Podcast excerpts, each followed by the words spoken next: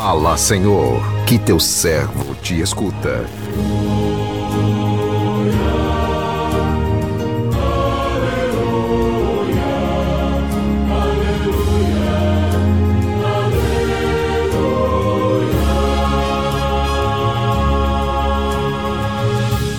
O Senhor esteja convosco, Ele está no meio de nós. Proclamação do Evangelho de Jesus Cristo, segundo Mateus. Glória a vós, Senhor. Naquele tempo, disse Jesus aos seus discípulos: Quando orardes, não useis muitas palavras como fazem os pagãos. Eles pensam que serão ouvidos por força das muitas palavras. Não sejais como eles, pois vosso Pai sabe do que precisais muito antes que vós o peçais. Vós deveis rezar assim: Pai nosso que estais nos céus, santificado seja o teu nome. Venha o teu reino Seja feita a tua vontade, assim na terra como nos céus. O pão nosso de cada dia dá-nos hoje. Perdoa as nossas ofensas, assim como nós perdoamos a quem nos tem ofendido. E não nos deixes cair em tentação, mas livra-nos do mal. De fato, se vós perdoardes aos homens as faltas que eles cometeram, Vosso Pai que está nos céus também vos perdoará. Mas se vós não perdoardes aos homens, vosso Pai também não perdoará as faltas que vós cometestes. Palavra da salvação, glória a vós, Senhor.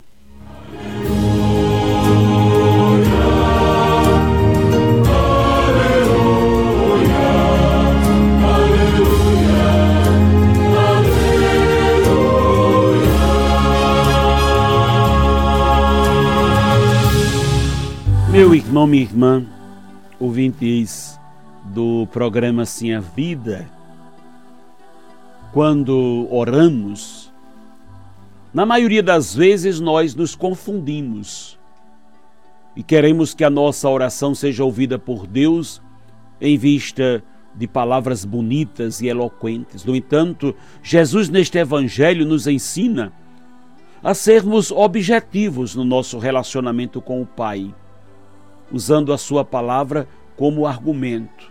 A oração do Pai Nosso, objetivamente, nos leva a reconhecer que Deus é Pai e por isso conhece as nossas reais necessidades.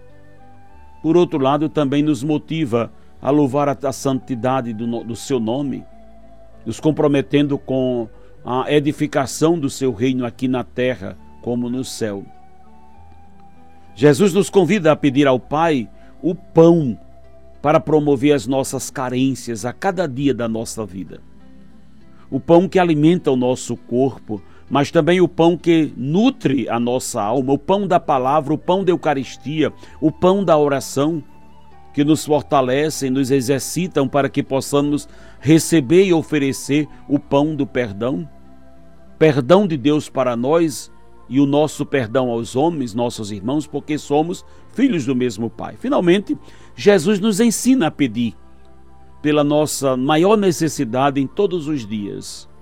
Não cair em tentação do pecado e nos livrar do mal, que é o demônio inimigo de Deus. Se rezarmos a oração do Pai Nosso com convicção no que estamos proclamando, com certeza a nossa vida será um autêntico testemunho de santidade. Portanto, a oração do Pai Nosso é a oração que mais agrada a Deus quando é vivenciada por nós. Você já experimentou rezar o Pai Nosso do jeito que Jesus nos ensinou? Experimente fazê-lo hoje, meditando em cada palavra, juntando a palavra à sua ação. Você deseja o perdão de Deus? Você perdoa também a quem o ofendeu? Meu irmão, minha irmã, ensina-nos a orar, porque não sabemos como orar. Queremos orar porque a oração é a expressão da nossa relação com Deus, mas a força da oração não são as palavras, a força da oração é a comunicação, a comunhão com Deus. Por isso, não é falando que vamos comover o coração dele, mas é ouvindo que sua graça entra em nós. O que é sua graça? Muitas vezes falamos como é a nossa comunicação com os outros. Nós gostamos de falar, de impor, mas escutar não é o nosso forte. Pois, acima de tudo, oração é o dom, é o dom da escuta, de um coração que vive uma relação de amor e comunhão com Deus, esse Deus que, nos, que nós chamamos de Pai. Como é importante, como é importante entrarmos na intimidade do Pai, como Jesus entrava na intimidade do seu Pai e ali passava longas horas sem dizer muitas vezes uma só palavra, mas escutando. As palavras têm sua importância, elas expressam a nossa forma de nos comunicarmos, mas o que vamos dizer na oração? Primeiro, chama, clamar a Deus como Pai, exaltá-lo como nosso Pai. A oração não é para exaltarmos os nossos problemas, os nossos pedidos, o que nós queremos. A oração é para que a vontade de Deus nos molde, nos, no, para nos tornarmos filhos. Né? Porque muitas vezes deixamos de ser filhos porque seguimos as tendências deste mundo pois é uma relação amorosa de filho para com o Pai, Pai nosso. A oração é para nos colocar em comunhão uns com os outros, porque até nisso somos intimistas, individualistas. Vou orar para falar de mim, mas o Pai é nosso, o pão é nosso, Deus é nosso. E clamamos o Deus que é Deus de todos nós na oração, nós o exaltamos, exaltamos Sua presença, Seu amor, nós o santificamos, que o Seu nome seja santificado, exaltado, nós imploramos o Seu reino, porque tudo o que precisamos é viver o reino de Deus no meio de nós. Se vivermos o reino de Deus, repartiremos o pão que é nosso, daremos o perdão uns aos outros, não viveremos na ofensa, na mágoa, nem no rancor um coração que se comunica com Deus não sai da oração magoado, ressentido, nem na ofensa, nem ofensivo. O coração que se comunica com Deus sai perdoado, com munições para perdoar tudo o que acontece no dia a dia. A oração é libertadora, a libertação vai conduzindo né, o nosso coração para a serenidade diante da vida. Por isso, orar é, acima de tudo, comunicar-se, deixar que a graça de Deus entre em nós.